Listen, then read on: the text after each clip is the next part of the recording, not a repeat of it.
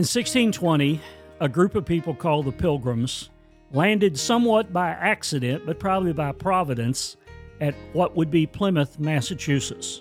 The story of those early years that uh, we use this time of the year when we talk about Thanksgiving were years of hardship and deprivation and struggle, and yet, through it all, God was good to them. When we come to Thanksgiving time, it's good for us to look back at the early struggles of our country and really why the pilgrims were the pilgrims, why they came to this country, what were they looking for, and what did they find. There is much for us to learn as we go to Plymouth, Massachusetts. And so I want to begin this evening by reading from Psalm chapter 119, verse 89 and 90. Uh, in the year 2009, Betty and I were in Plymouth, Massachusetts, and early one morning in August. It was a hot morning, and I took my Bible and went up to the top of what's called Burial Hill. And it's called Burial Hill because there's a whole bunch of pilgrims buried up there. They, uh, they, they buried them at a spot where there had been an old meeting house up there at one time where they had gathered together to worship, and they it eventually there was a cemetery there in that area, and that's where many of the pilgrims were buried. And on that particular morning, uh, as I had been through the year 2009, reading through the Word of God, the text that I had for that morning came, the, these verses came out of that text. I want you to listen to what God's Word says Psalm 119, 89 and 90. Forever, O Lord, thy word is settled in heaven. Thy faithfulness is unto all generations. Thou hast established the earth, and it abideth. So it's easy for us to see that the Word of God says, quite simply, that God's faithfulness, it never ends, it never gets weak, it's never tired, it's always there, every day, every season, every year. I could say, What a good God, what a good God I have.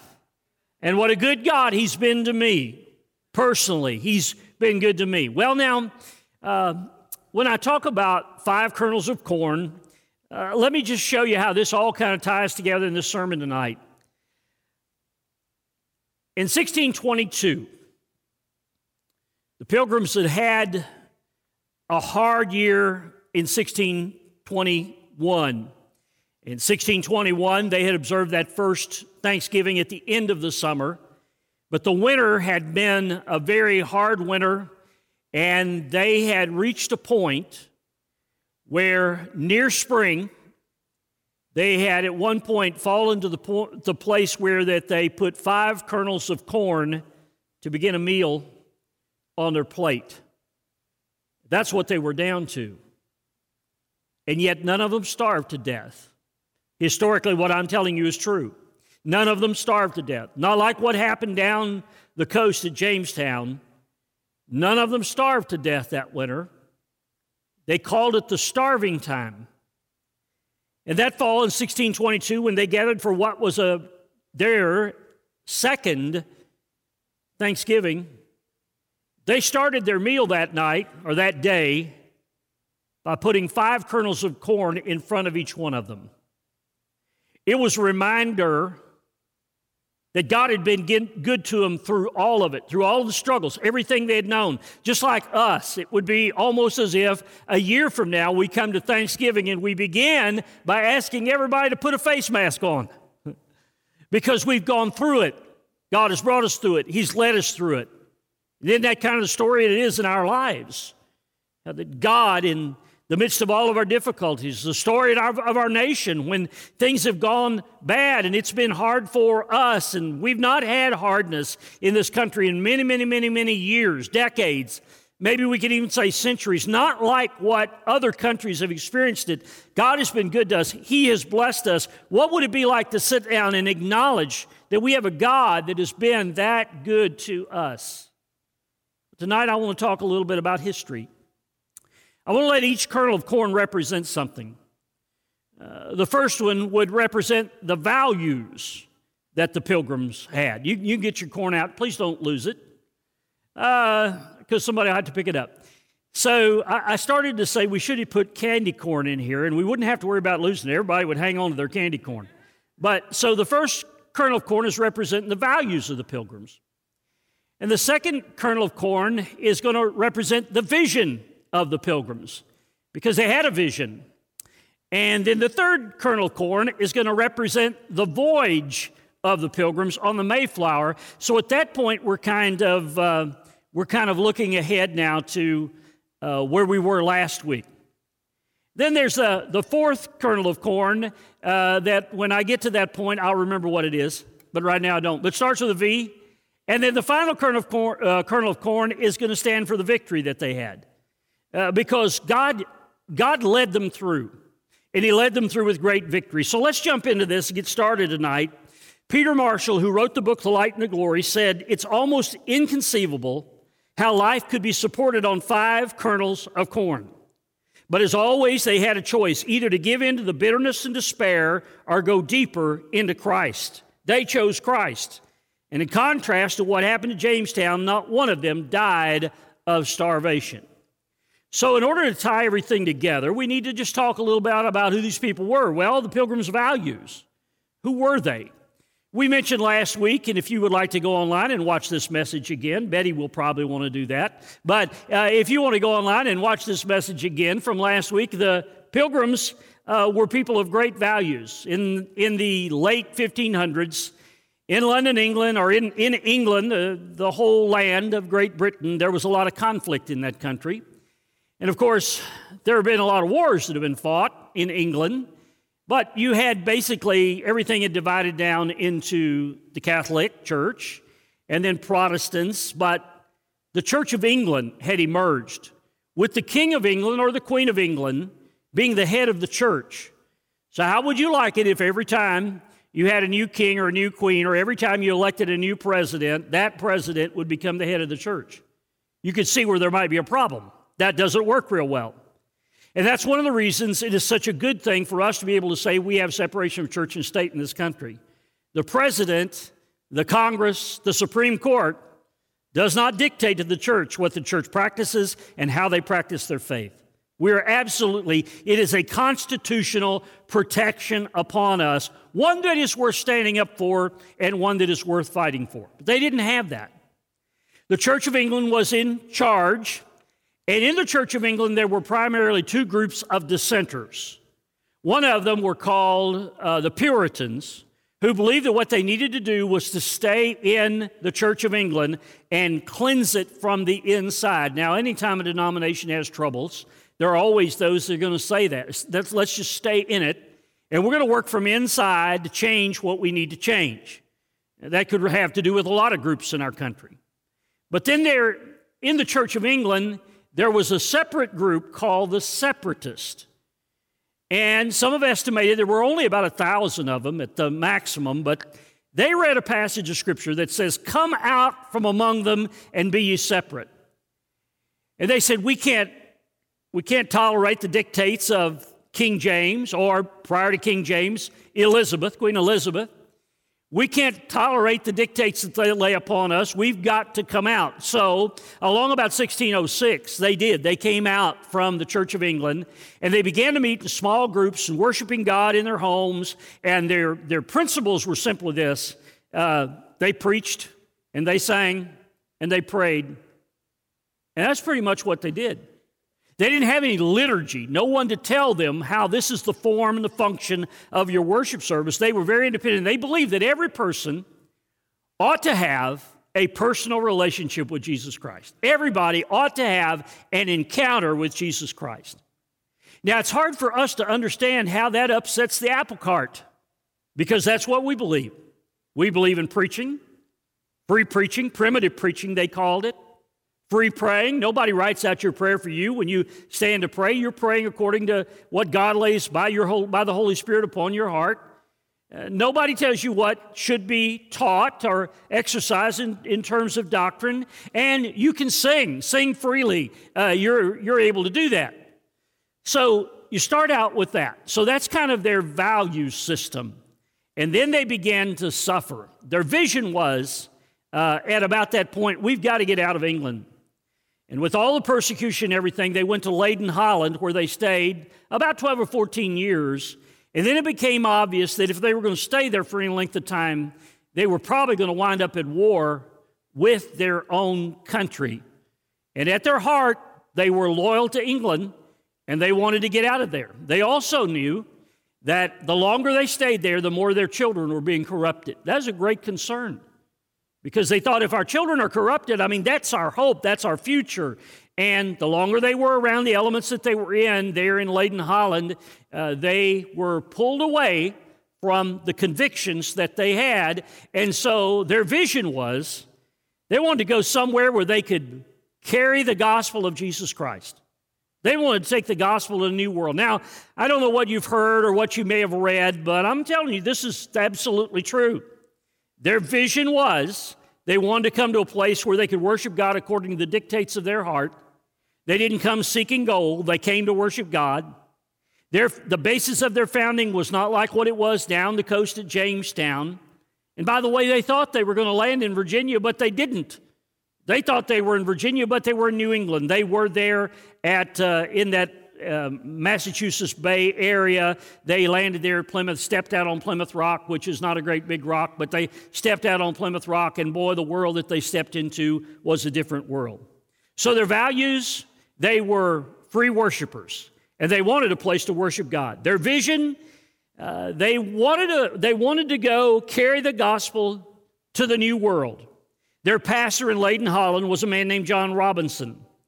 And he said this. He said, Now, as the people of God in old time were called out of Babylon, the place of their bodily bondage, and were to come to Jerusalem, and there to build the Lord's temple or tabernacle, so are the people of God now to go out of Babylon, spiritual to spiritual Jerusalem, and to build themselves as living stones into a spiritual house or temple for the Lord to dwell in it. And so, unlike the settlement at Jamestown, they would, be a, they would have a spiritual venture. They went to carry the gospel. Well, what about their voyage?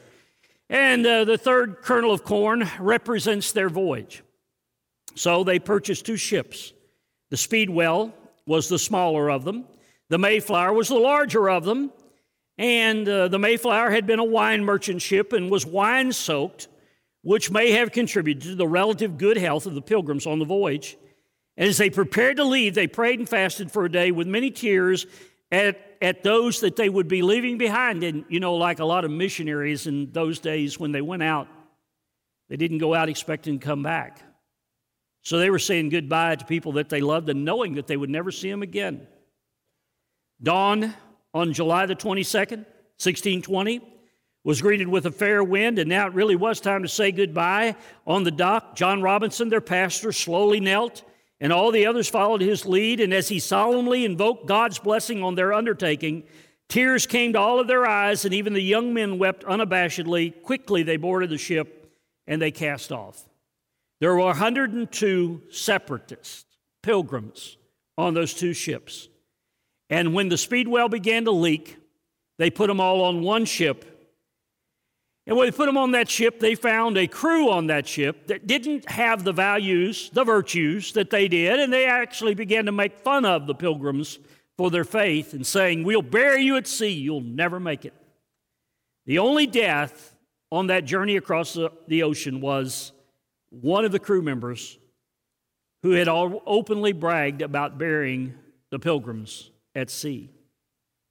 On November the 9th, 1620, they heard land ho. It would be several weeks before they actually landed at Plymouth, but before they landed, they did something very important. We talked about it last week. They signed the Mayflower Compact, which would be an example to us of what a document would be that would let the civil body politic make its laws, have its own governance, and above everything else, put God in the center of everything that they were about to do. Now, the fourth kernel of corn stands for the pilgrim's valor. The pilgrim's valor. So let's talk about what happened when they landed here.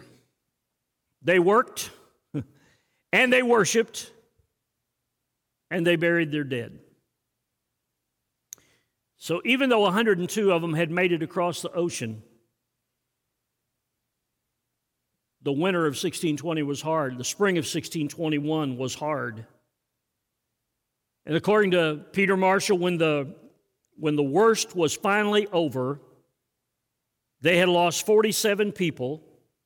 Nearly half of their original number died that first winter. You know what they did? They buried them after dark in shallow graves because they did not want the Indians of the neighborhood to know how small their group had become.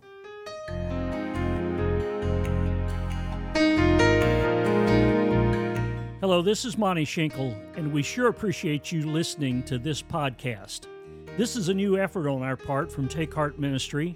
A little over a year ago, we began Take Heart Ministry with the intention of telling people by means of radio and also the internet and now by podcast that they can take heart because Jesus cares for them. If you'd like to know more about us, if you'd like to check our ministry out, you can go to takeheart.org. If you would like to personally contact me, you can write to Monty Schinkel or you can write to mschinkel at takeheart.org. Thank you for listening, and now back to the podcast. 13 of the 18 wives that were on the trip died. Only three families remained unbroken. Of all the first comers, the children fared the best. Of the seven daughters that were on board, none of them died. Of the 13 sons, only three died.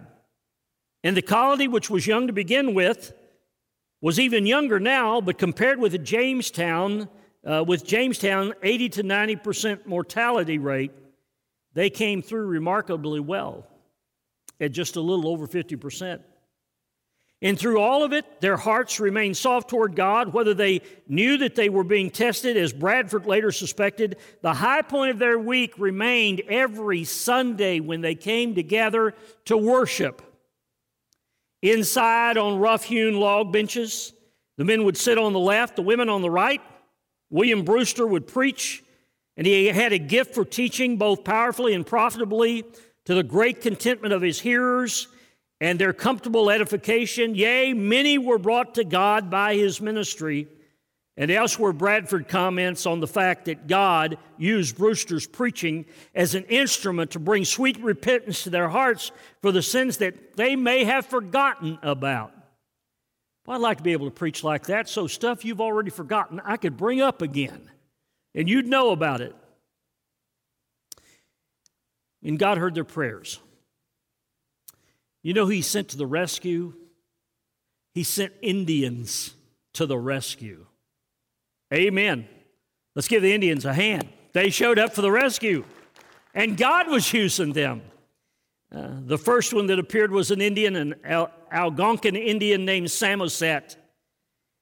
And this is very interesting from the history books. He walked up to the common house one day and shouted in English, Welcome. That's the first thing he said. His second words were from history, and I quote, have you any beer? He knew a lot about the English, didn't he? He visited with them for a while and then he promised to return. He came back a week later with another Indian who also spoke English and who was, of all things, a Patuxet. And the second Indian was named Squanto. You remember that from studying history. And he was to be, according to Bradford, a special instrument sent of God for their good beyond their expectations. The extraordinary chain of coincidences in this man's life is, in its own way, no less extraordinary than the saga of Joseph being sold into slavery into Egypt. Indeed, in the ensuing months, there was not a doubt in any of their hearts that Squanto, whose, English, whose Indian name was Tisquantum, was sent from God. And you know, about that time, they, they signed a peace, a peace treaty in March of 1621 that would last for 50 years. There would be no fighting among them. And isn't that just like God to give them the protection that they needed? You see, Squanto had uh, at one time been enslaved and, and taken across the ocean himself. It was there that he learned English, and then he made his way back. And when he got back, he, all of his people had died. Now he had found a reason for living. These English were like little babies. So ignorant were they of the ways of the wild. Well, he could certainly do something about that. The next day, after he'd greeted them, he went out and came back with, with eels he could hold in his hands, which the pilgrims found to be fat and sweet and excellent eating. I'll have to trust him on that. How had he caught them, they ask. He took several young men and with him, with, with him and taught them how to squash the eels out of the mud with their bare feet and then catch them with their hands. But the next thing he showed them was by far the most important, for it would save every one of their lives. April was corn planting month in New England. Squanto showed the pilgrims how to plant corn the Indian way, hoeing six foot squares in toward the center, putting down four or five kernels of corn, and then fertilizing the corn with fish. At that, the pilgrims just shook their head. In four months, they had caught one fish, exactly one cod. No matter, said Squanto cheerfully, in four days, the creeks would be overflowing with fish. The pilgrims cast a baleful eye on, his, on their amazing friend, who seemed to have adopted them, but Squanto ignored them and instructed the young men on how to make baskets. They would need to catch the fish. Obediently, the men did as, they, as he told them, and four days later, the creeks for miles around were clogged with alewives making their spring run, and the pilgrims didn't catch them, they harvested them. So now the corn was planted. Pointing spoke like to the center of each mound were three fish, their heads almost touching. Now, said Squanto, they would have to guard against wolves. Seeing the familiar, bewildered look on, the, on his charges' faces, he added that the wolves would attempt to steal the fish, and the pilgrims would have to guard them for two weeks until the fish decomposed. And so they did. And that summer, 20 acres of corn flourished. The first Thanksgiving, 1621, would see 90 Indians join the handful of pilgrims to celebrate. The Indians brought five deer and 12 wild turkeys. The pilgrims gave of their produce and dried fruit. And surely one moment stood out in the pilgrims' uh, memory William Brewster's prayer as they began the festival. They had so much for which to thank God for. He'd provided all their needs, even when their faith had not been up to believing that He would do so, for the lives of the departed, for taking them home to be with Him, for their friendship with the Indians, so extraordinary when settlers in the south of them had experienced the opposite, for all of His remarkable providence in bringing them to this place and sustaining them. And so God had blessed them and took care of them. You know, isn't it awesome? When we look back over 400 years of history to see how it all got started, and how God met their needs and God provided for them. When we sing, Great is Thy Faithfulness, when we talk about how He's with us season after season after season, through all that we've gone through in this country and all we're in the midst of right now, folks, I'm telling you, He's not going to let go of us. He may send trouble and trials into us to draw us closer to Him, but I'm telling you, God's Word is true. Forever His Word is settled in heaven. The spring of 1622 would find the pilgrims with more mouths to feed. This was the starving time. And rations slipped to five kernels of corn when they would sit down to eat. Squanto died in 1622. Massasoit, a nearby chief that had befriended him, nearly died. And pilgrims cared for him with medicines, and he was almost instantaneously healed. It was a miracle. In March of 1623, news came that Massasoit was sick. Edward Winslow, John Hamden, and Hobbamock, the Indian who was now the pilgrim's interpreter after Squanto died, were sent by Governor Bradford to visit with him and bring him natural herbs and medicines that Samuel Fuller had recommended. Upon arriving to see Massasoit, who was at the point of death, Edward Winslow did what he could and the recovery was so swift that Winslow remarked, We with admiration, admiration bless God for giving his blessings to such raw and ignorant means, making no doubt of his recovery himself, and all of them acknowledging us as the instruments of his preservation. Never did I see a man so low brought recovery in that measure in such a short a time and ministering to him, after ministering to him for a few days, Massasoit remarked, Now I see that the English are my friends and love me, and while I live, I will never forget their kindness. they have showed me. And when they gathered together in 1622 at harvest time, the first thing that went on their plate were five kernels of corn. Now, Peter Marshall wrote these words. He said, These pilgrims were a mere handful of light bearers on the edge of a vast and dark continent.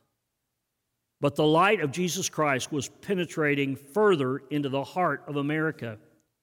William Bradford would write with remarkable discernment as one small candle may light a thousand, so the light kindled here has shone unto many, yea, in some sort our whole nation. We have noted these things so that we might see their worth and not negligently lose what your fathers have obtained with so much hardship.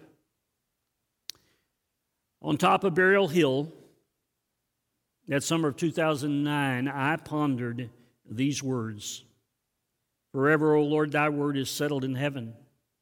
Thy faithfulness is unto all generations. Thou established the earth, and it abideth. From 400 years ago, there is this word from William Bradford Do not negligently lose what your fathers have obtained with so much hardship. Uh, it, it's not been an easy path, and it's not been an easy road for our country. And we've known sin that need to be confessed, and we've known wars that had to be fought, and we've, we've known difficulties, and now we're in the midst of a difficulty. But oh, that God would use this present crisis, that we would not negligently forget the price that was paid by our forefathers that we would be at the place where we have the freedoms that we have. God has been good to us, God has blessed us. We'll not sit down this year with just five kernels of corn in our plates, but that would be a good way to start. To remember the pilgrims and their virtue and their love for God and their vision to come and plant a place here that the gospel could be extended across this American continent. And their voyage that they sailed on that little ship, the Mayflower, and their valor with which they fought once they got here to get a toehold in this country uh, through all of the hardships, through the winter, through the starving, through everything else, we don't forget, and the victory that they had because God took care of them. He prepared a way for them. And God will take care of us. But like they had to cast themselves upon the Lord, we have to cast ourselves upon the Lord and trust Him. I don't know if you do trust Him. I feel in my heart that I can testify tonight that I do trust Him. I don't understand everything that's going on I can't explain all the turmoil in our nation. I think I have an understanding of what's brought us to this point. And the reason that we've come to this point is that we have done uh, exactly opposite of what William Bradford said to do. We have negligently forgot what forgotten what these men and women went through to give us freedom. God provided for them. God will provide for us. Great is the faithfulness of God.